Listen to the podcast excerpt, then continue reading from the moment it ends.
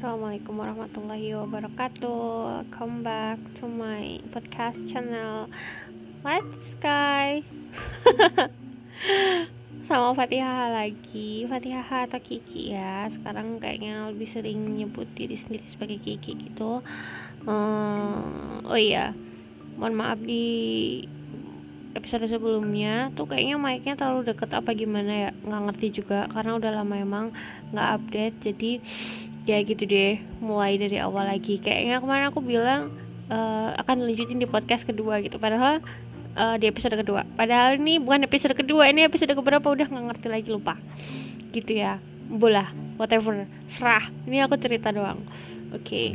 Jadi mungkin aku tidaklah sempurna. Emang iya gitu ya, emang iya nggak sempurna lah, gimana sih? Apa sih kamu terimaan? Aku lupa. Oke, sorry karena ceritanya ini sambil rebahan gitu ya.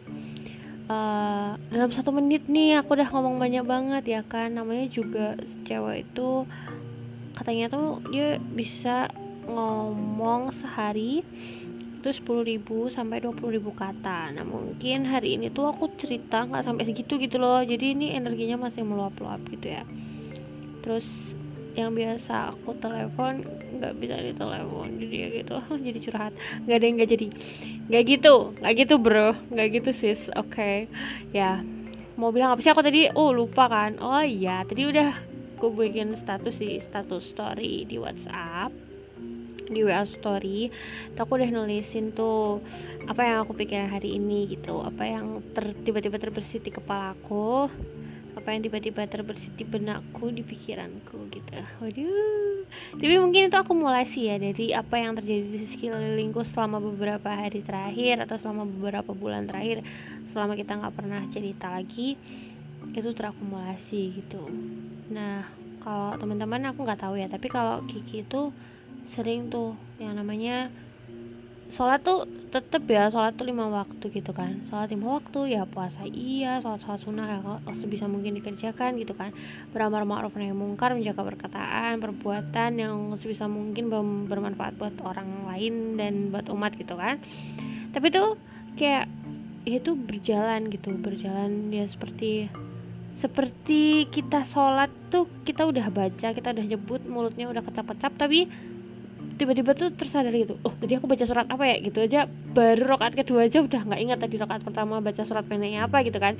Itu karena udah jadi habit gitu, sampai kita kadang-kadang lupa buat bener-bener khusyuk memikirkan apa sih yang sebenarnya kita pikirkan, sedang kita kerjakan, hadir dan sadar setiap waktu tuh kita sering lupa gitu. Aku yang sering lupa kayak gitu. Jadi dilakuin, dipaksa, dipush.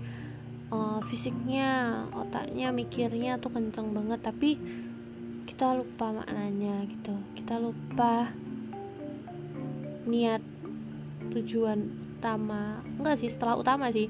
Soalnya pasti niat dan tujuan utamanya pasti berbuat kebaikan yang bermanfaat gitu kan. Tapi seperti apanya nilai-nilai yang ingin disisipkan ke dalamnya tuh apa aja tuh kita tuh sering lupa. Aku yang sering lupa kayak gitu. Jadi sering lupa sampai satu hal yang paling mendasar dan mungkin fundamental, nggak mungkin memang fundamental gitu ya, adalah menghadirkan Allah di setiap hembusan nafas. Menghadirkan Allah di setiap hembusan nafas, melibatkan Allah dalam setiap urusan, melibatkan Allah dalam setiap proyek, pekerjaan, dan lain-lain sebagainya, hajat kayak gitu. Nah itu tuh kita sering lupa, kita Kiki sering lupa, sering baru ingat Allah tuh kalau keadaannya udah genting itu, udah di apa tuh waktu tambahan tuh apa? Tambahan apa tuh bahasa sepak bolanya lupa, mau pakai istilah itu tapi aku lupa. Pokoknya di additional time-nya tuh kita baru kayak ya Allah gimana nih, ya Allah tolong kayak gitu. Tapi memang Allah tuh cepet banget nolongnya, Allah cepet banget balesnya, Allah tuh balasannya cepat, Allah tuh pertolongannya cepat, kasih sayangnya nggak habis gitu kan. Jadinya tuh Allah tuh selalu ngasih kita gitu di rush hour waktu yang terburu-buru ya. Di prime time-nya tuh kita masih berusaha buat mengusahakan sendiri gitu, kayak pasti bisa, ayo pasti bisa. Tapi kita tuh lupa, harusnya sejak awal, sejak kita punya waktu di awal, punya jatah waktu tuh, itu bismillah ya Allah, berilah kelancaran. Terus habis itu nanti insya Allah otaknya lancar gitu, encer, terus dimudahkan mikirnya, ide-idenya datang dan bermunculan kayak gitu. Terus nanti nggak perlu sampai itu yang namanya rush hour, nggak perlu sampai additional time kayak gitu. Insya Allah udah selesai gitu, karena kita mintanya dari awal, kita nggak minta di belakang-belakang gitu, kita mintanya dari awal. Ya tadi di story aku bilangnya tuh gini, karena Allah tuh baik, pertolongan Allah tuh cepat datangnya. Kita tuh sering banget minta tolong sama Allah tuh kalau udah mepet kayak gitu. Kayak kita baru belajar, baru berdoa sama Allah buat dilancarin ujian di malam sebelum ujian. Padahal tuh kalau di sekolah kan biasanya ujian nasional tuh dari min 263 aja udah ditulis di papan tulis kan. Harusnya dari sejak saat itu gitu, setiap hari demi hari tuh berdoanya, ya Allah berilah kelancaran ya itu, berilah kekuatan biar bisa menghadapi ujian di H-min 267 hari tadi itu gitu. Jadi selama 267 hari itu benar-benar dalam dalam kasih dan sayang Allah kayak gitu. Dan setiap prosesnya itu jadi berkah. Jadi nggak waktu H-min 3, H-min 2, H-min 1, H-min beberapa detik sebelum ujian ya itu, bukan yang seperti itu. Sama kayak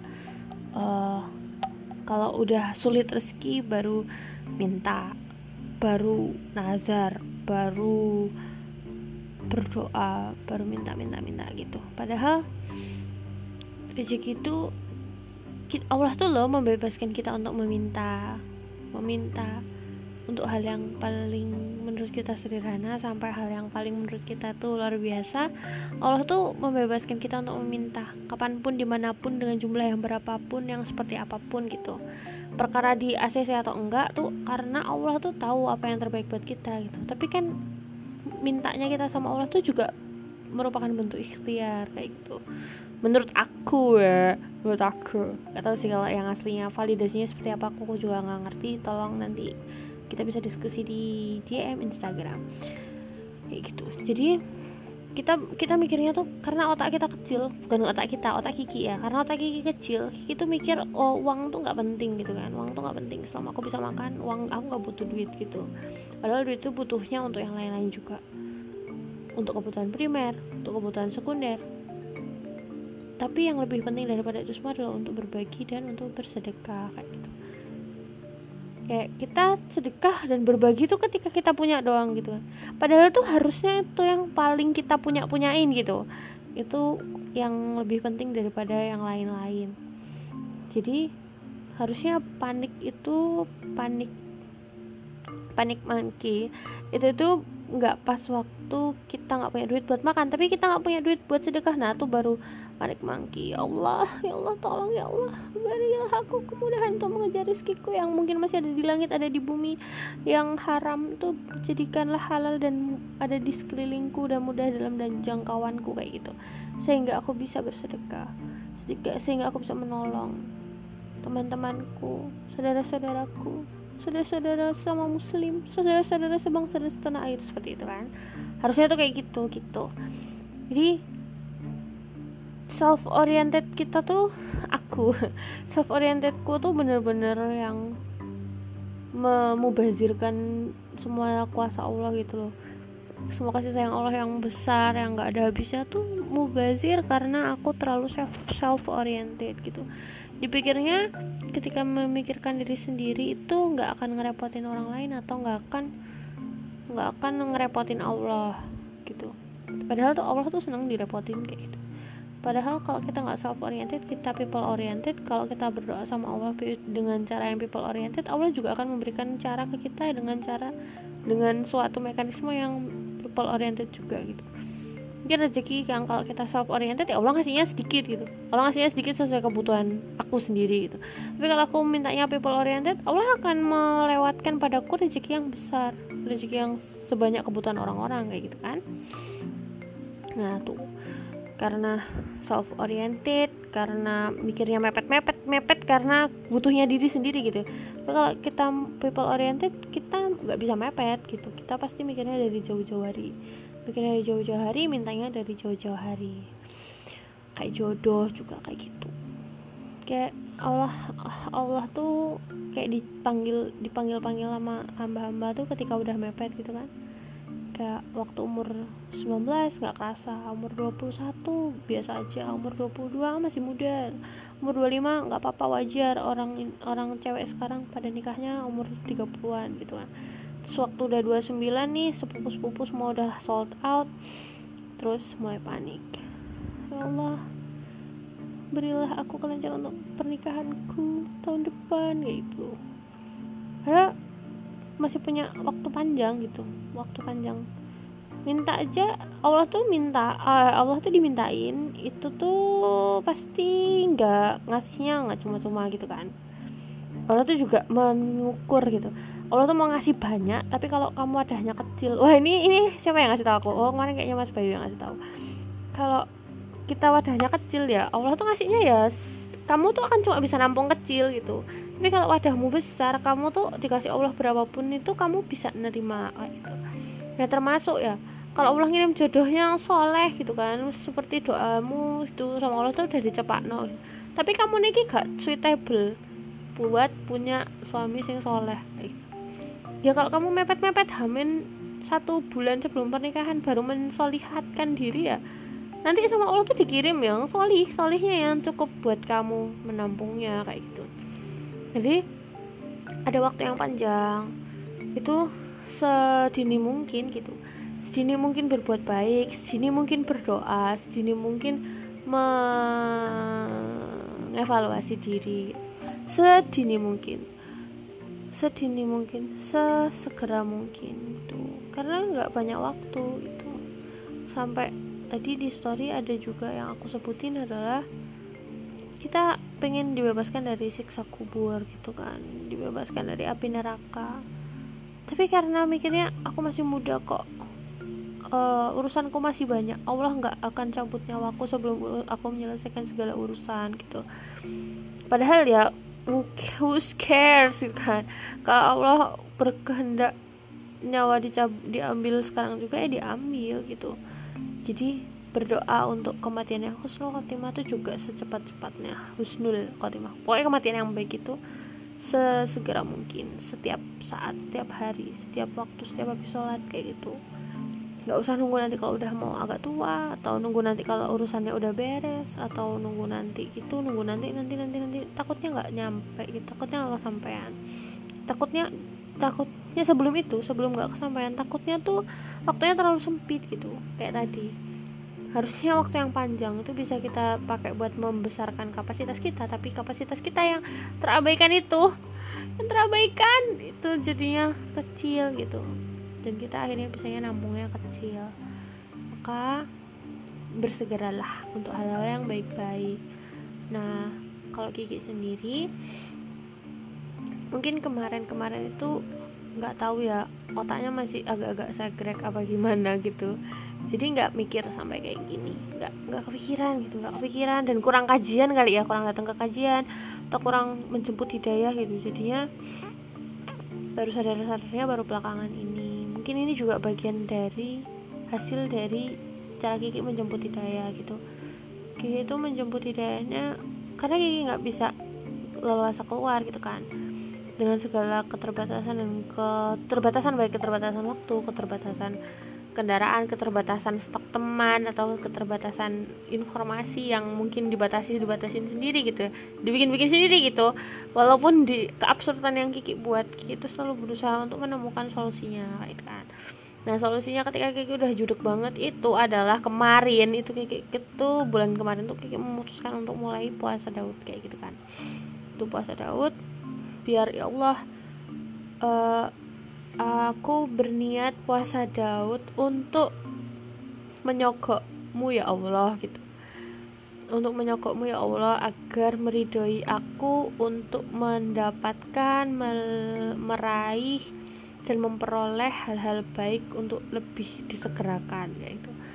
Maksudku hal-hal baik yang disegerakan tuh bukan cuma jodoh gitu kan, ya orang-orang mikirnya Kiki ngapain Daud gitu kan, biar yang baik-baik disegerakan gitu. Maksudnya yang baik-baik, oh pengen cepet nikah nih kayak gitu kan ya. Kalau memang menikah itu baik buat Kiki ya mungkin itu juga termasuk di dalamnya gitu. Tapi Kiki sendiri pun nggak tahu apa sih yang terbaik buat Kiki gitu. Makanya Kiki minta ya Allah semoga yang baik-baik segera kayak gitu. Jadi lulus yang baik itu segera, pekerjaan yang baik segera, jodoh yang baik segera, terus kesadaran yang baik segera, kebiasaan yang baik segera. Jadi mintanya disegerakan. Itu hal-hal yang Kiki dapat selama beberapa waktu terakhir, yaitu adalah segera sekarang, sedini mungkin, secepatnya. Jadi keburu-buru enggak sih, cuma lebih awal aja gitu. Jangan nanti, sekarang ya, sekarang gitu. Udah deh, gitu aja, panjang banget 16 menit. Oke, makasih ya udah menyimak hal yang gak jelas ini trash talking with myself nih kayaknya. Gak usah didengerin kalau gak bermanfaat, lupain aja apa yang udah kamu dengar, udah teman-teman dengar, udah saudara-saudari dengar, sudah kakak adik dengar, sudah mbak mas dengar dari podcast ini. Kalau nggak bermanfaat lupain aja, ting saya hapus ingatan Anda kayak gitu. Tapi kalau misal bermanfaat ya dikip, syukur-syukur kalau amalkan, syukur-syukur kalau di-sharekan ke yang lain. Jika ada yang ingin didiskusikan, diskusi, aku mah senang-senang aja gitu. Diskusi karena ada yang dibahas, karena yang dibahas itu penting. Jadi monggo DM di Instagram ya @fatihah. Kasih. Assalamualaikum warahmatullahi wabarakatuh. Goodbye.